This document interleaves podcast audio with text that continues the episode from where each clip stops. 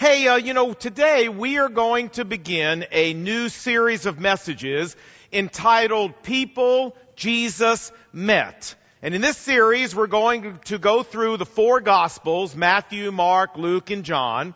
And we're going to look at the Lord Jesus' personal encounters with all different kinds of people. People just like you and me. People with problems and issues in life, just like you and me. And each week, based on how the Lord Jesus addresses their problems and their issues, we're going to get wisdom, we're going to get insight, we're going to draw hope and encouragement to deal with our problems and our issues in life based on how the Lord Jesus dealt with theirs. And we're going to learn how to deal with our problems in a biblical way and in a Christ honoring way. And so today in part one of our series, we want to look at an encounter the Lord Jesus had with the very first people he ever met here on this earth, and that is his parents, Mary and Joseph. And to do that, we're going to be looking in Luke chapter 2.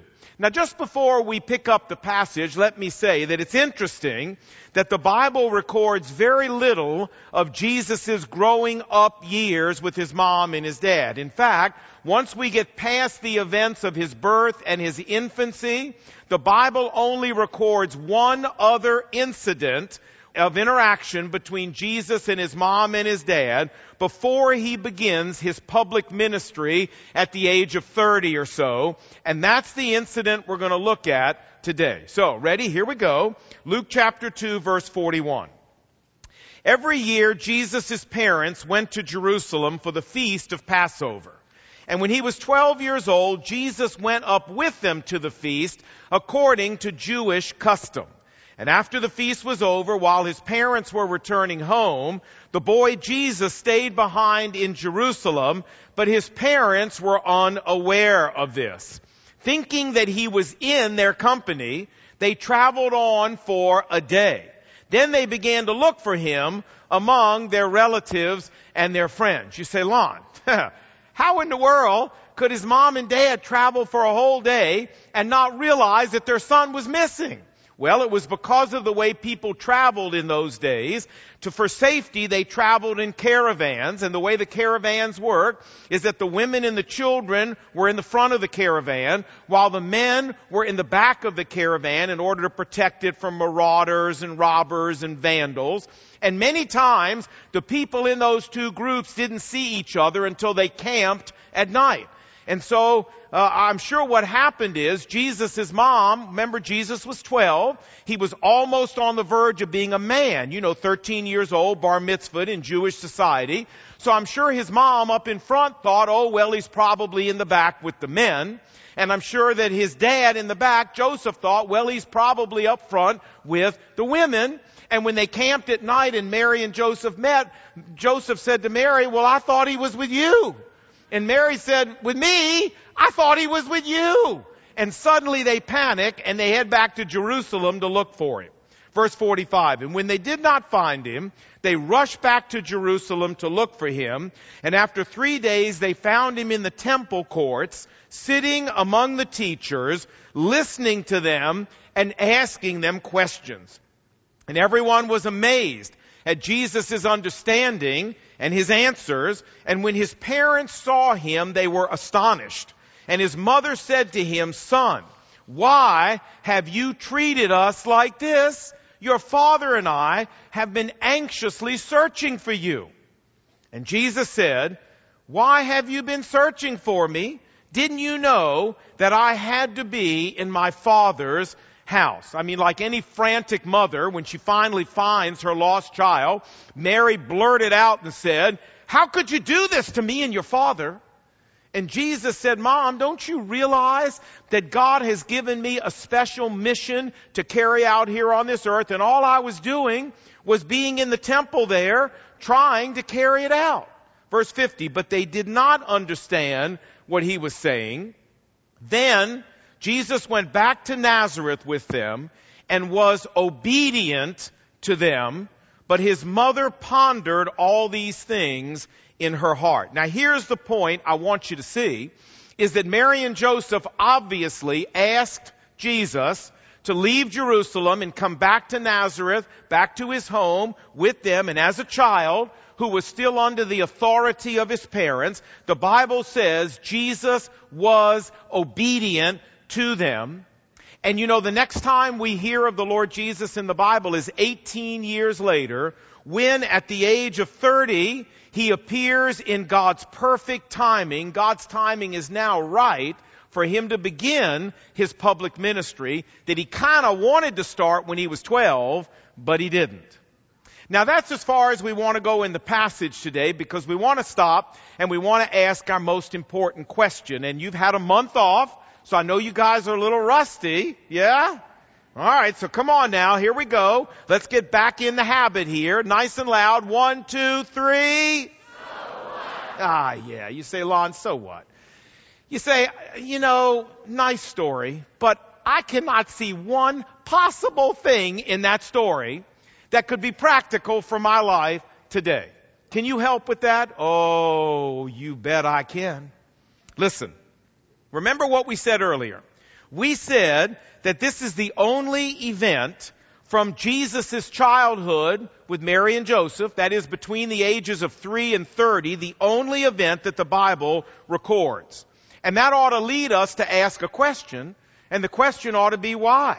I mean, why out of 27 years worth of events in Jesus' life, why did God pick this particular one to record in the Bible?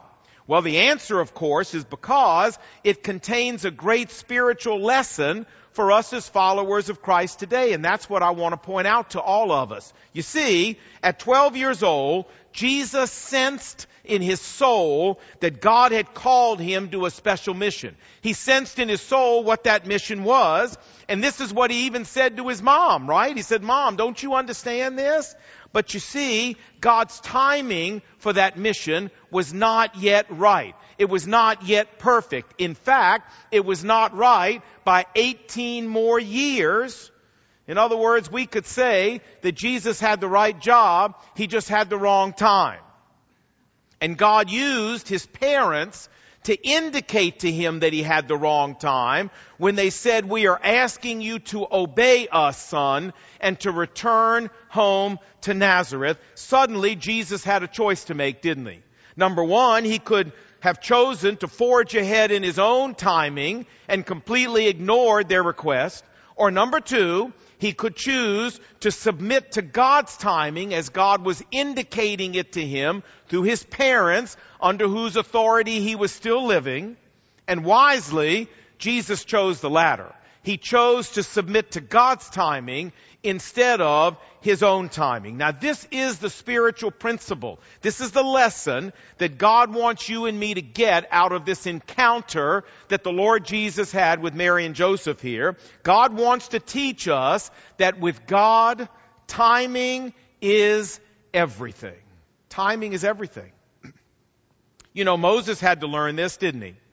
Stephen, speaking in Acts chapter 7, recounting the events of the book of Exodus, said this, and I quote, Stephen said, when Moses was 40 years old, he decided to visit his fellow Israelites. He saw one of them being mistreated by an Egyptian, so he went to his defense and killed the Egyptian. Moses thought that his own people would realize that God intended to use him to rescue them. Stop for a second.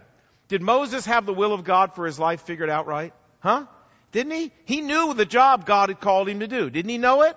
Watch. He thought the people would understand that, but they did not. So Moses fled to Midian where he settled as a foreigner. Forty years later, the Lord appeared to Moses in a burning bush and God said, I have seen the oppression of my people in Egypt and I have come down to set them free. Come now, Moses, I will send you back to Egypt. Here's the point. Watch. This same Moses, whom the Israelites had rejected, God sent him back to indeed be their ruler and their deliverer. What we can say here is that this is a classic case of Moses having the right job, but the wrong time. He knew what God had called him to do when he was age 40, but you see, my friends, it's just he was 40 years too early. And let's agree that with very few exceptions, that when it comes to God's timing in our lives, we are all prone to make the same mistake Moses made. I mean, we, we, we, we pray and we seek God in some situation and we begin to get a sense of what God's will is for us in that situation.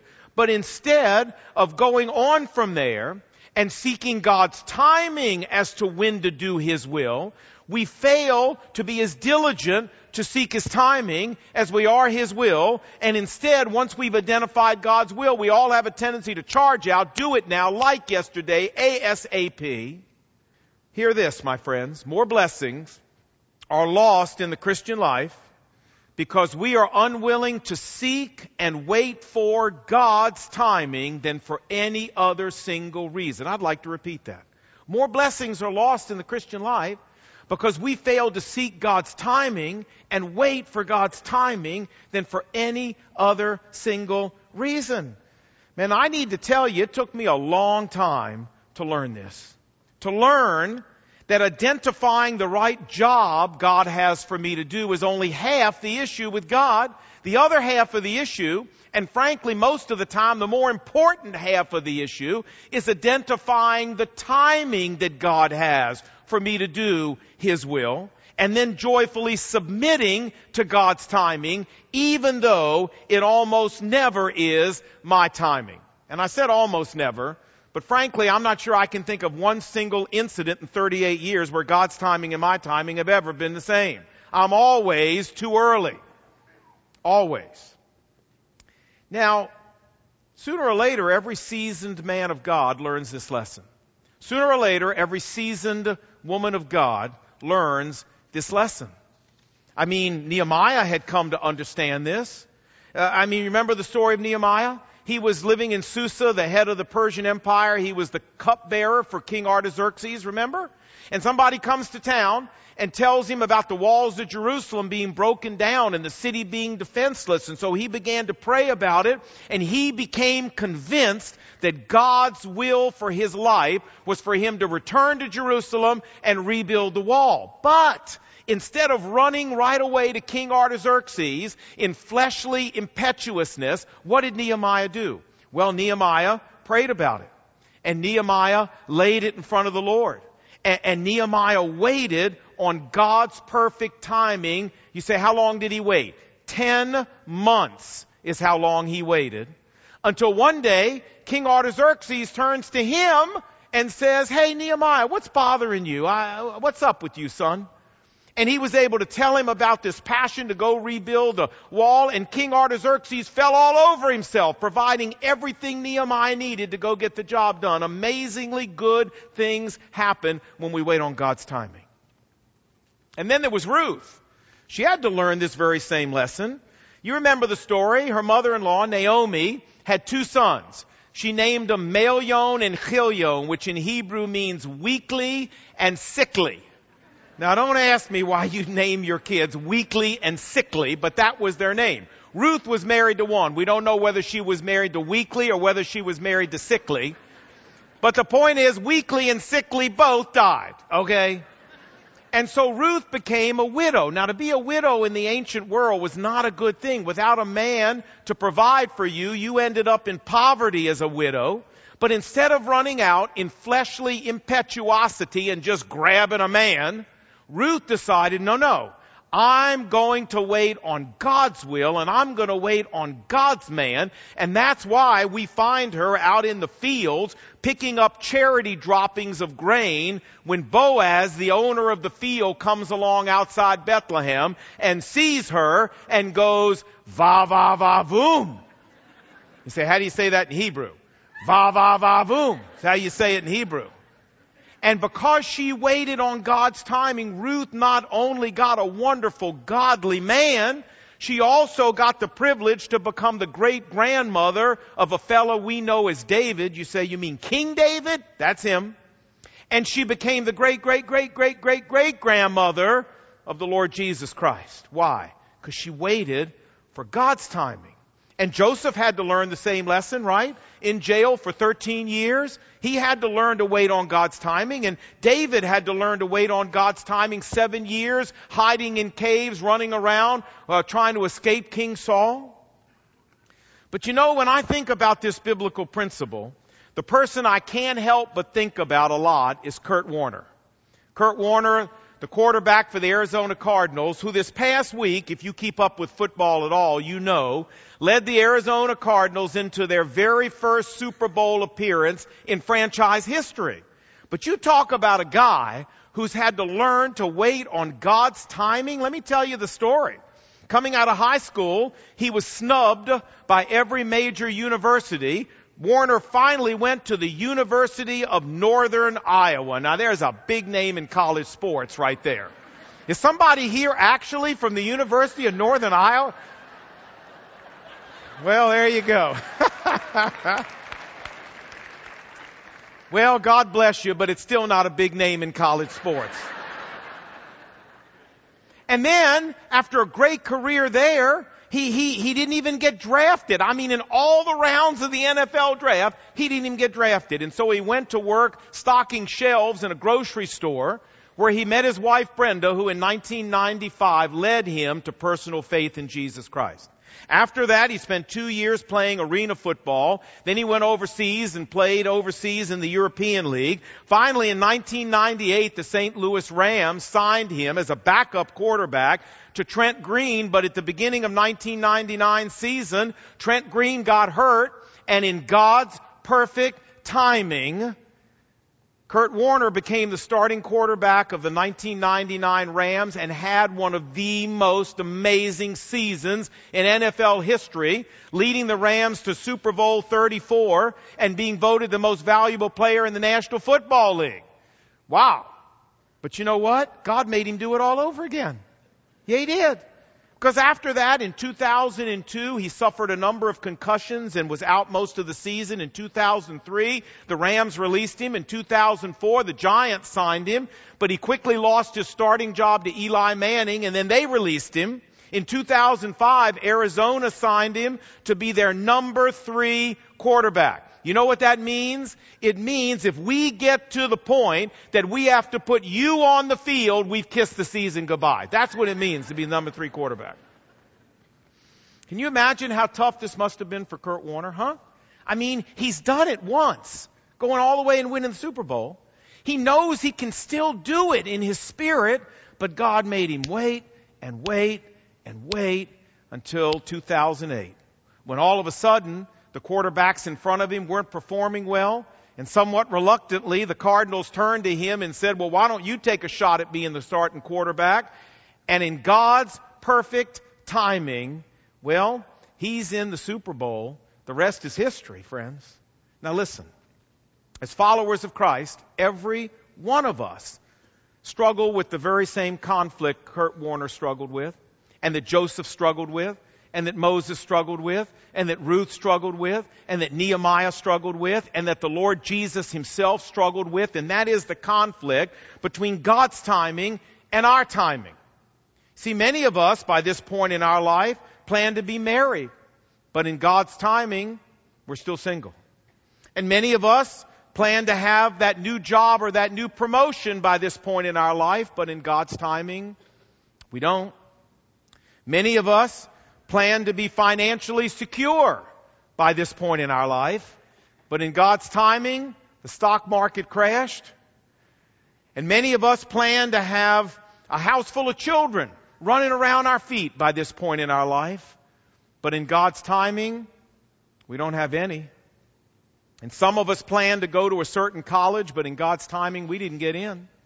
And some of us plan to make a certain ball team or to make a cheerleading squad, and but in God's timing, we got cut. And some of us planned great futures for our children's, but in God's timing, they're really struggling right now. And for some of us, God gave us children with disabilities who will never come close to the plans that we dream for them. And so, as followers of Jesus, what do we do with this, huh? What do we do with this conflict between our timing and God's timing? Well, I love what the book of Proverbs says.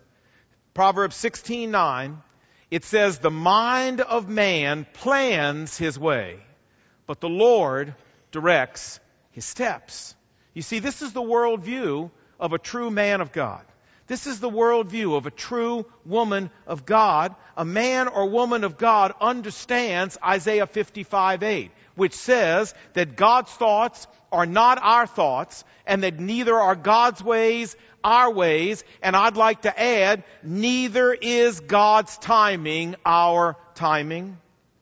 True men and women of God understand that God has better ways of getting us where we need to be when we need to be there than we could ever plan or dream up for ourselves.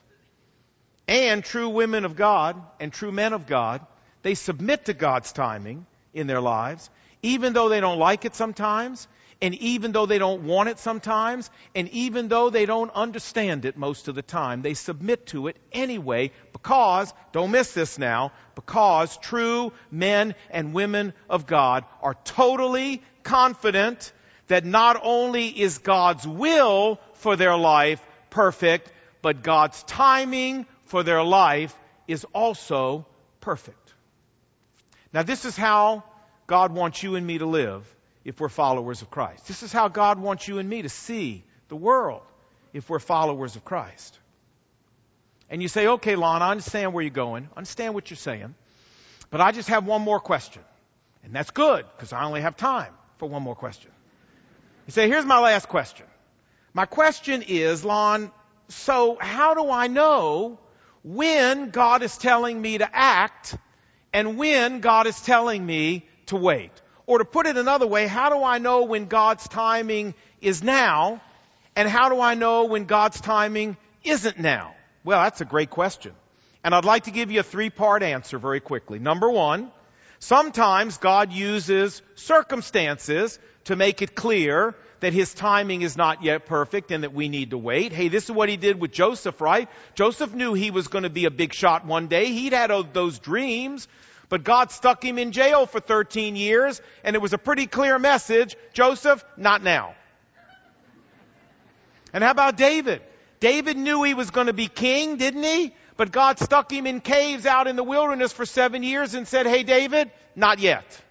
And Moses, 40 years on the backside of the desert. Often, God uses circumstances to tell us, not yet. Like when we don't get that promotion, or we don't get that new job, or we don't get into the college we want, or we can't get pregnant. Now listen to me. When God does this, when God uses circumstances to tell us to wait, folks, it is critical. If we want God's best, if we want God's finest, it is critical that we resist the temptation that we all have to take matters in our own hands and press ahead in our own timing. Keep your eyes on the circumstances. God will often use them to tell you when His time is and when His time isn't. Second, may I say that sometimes God uses people in authority over us to indicate when His time is right and when it isn't. I mean, this is precisely how He indicated that to the Lord Jesus, didn't He? By using the people in authority over Him, His parents, to say, Jesus, come home, not yet. And whether it's our boss, or it could be our parents, or it could be our husband, or it could be some government official, or, or who knows who. We need to hear God's voice saying to us, wait. Now, I live this all the time here at McLean Bible Church because I'm in authority to the elders of this church. And many times I will go to them and I will say, I believe we need to do this and we need to get this done. This is where we need to go. And they will say to me, Well, we're not sure you're right. We need to pray about it. But even if you are right, we don't think the timing's now. You say, what do you do when they say that? What do I do? I wait. Because I understand that if I press through that and somehow go out on my own outside uh, of authority, outside of God's timing, I could lead this church into an enormous disaster. And so I think I can honestly say in the 29 years I've been here as your pastor, I cannot recall one single time where the elders of this church ever said, Lon, not now, that I ever, ever contradicted that and defied that. Even when I think they're wrong. And if I do think they're wrong, you know what I tell them? I say, okay, I'll wait, but I will be back. I will be back. Because that's what I'm supposed to do. But you know what? When God uses someone in authority over you and says, wait, friends, men and women of God hear the voice of God and they wait. Finally, number three, most of the time, God will indicate when it's time to move and when it's time to wait by using his still small voice and speaking to us right down deep inside of our soul as a direct communication from the Lord to our heart. This is what he promises to do. Psalm 32 verse 8 says, I will instruct you and I will teach you in the way you shall go. I will counsel you and I will guide you. You say, but Lon, how, how, how does God do this? How does God communicate this to me? What's it going to sound like? Well, friends, I can't answer that. Because God, you have to understand this, God communicates differently with each individual follower of Christ. He doesn't do it all the same way. And that's why we keep challenging you to have your quiet time, why we keep challenging you to be in your, your uh, a time of serious seeking of God every day and a time of prayer every day and spending time with the Lord and cultivating your relationship with the Lord. Because only by doing this will we learn to understand how God communicates with me. How he communicates with somebody else is not necessarily how he communicates with me. And if we're not doing this, if we're not in the Word and on our knees and in prayer and seeking God, believe me, we will not develop this sensitivity to the voice of God and we will miss his still small voice when it says to us, wait, and when it says to us, go. Well, let's summarize. What have we learned? We've learned that with God, timing is everything. And we've also learned that when we're praying about some situation, the question we need to ask is not only, have I discerned God's will for this situation, but we also need to ask, have I discerned God's timing for this situation? And I have one last suggestion. My last suggestion is if in doubt, wait. If in doubt, wait. Friends, very seldom have I ever regretted waiting a little bit longer to act until I was absolutely sure of God's timing. But I'll tell you what, I sure have regretted a bunch of times where I did it the other way. If in doubt, you wait until you are sure. And let me just say as I close, I know there's a lot of us here whom God has put in situations in our life where He's saying to us, wait. Whether it's, a pregnancy or a job or an opportunity or something with our children or getting married or whatever. Listen to me. If God is saying to you to wait, we need to be very careful, my friends, that we don't interpret this as God having ignored us or as God in some way not paying attention to us, or that God's not going to be true to his promises to us? Nothing of the sort, friends. God often puts one party in neutral, even though you're ready, while he gets everything else in place so that he can marry the two and give you the greatest blessing possible. That's what he did with Ruth. That's what he did with Nehemiah. That's what he did with Joseph. That's what he did with David. He didn't forget about Joseph in jail. He didn't forget about Ruth out in the field picking up grain. It's just she was ready. He had some other things he had to get ready to marry them up. And so if God's asking you to wait, listen.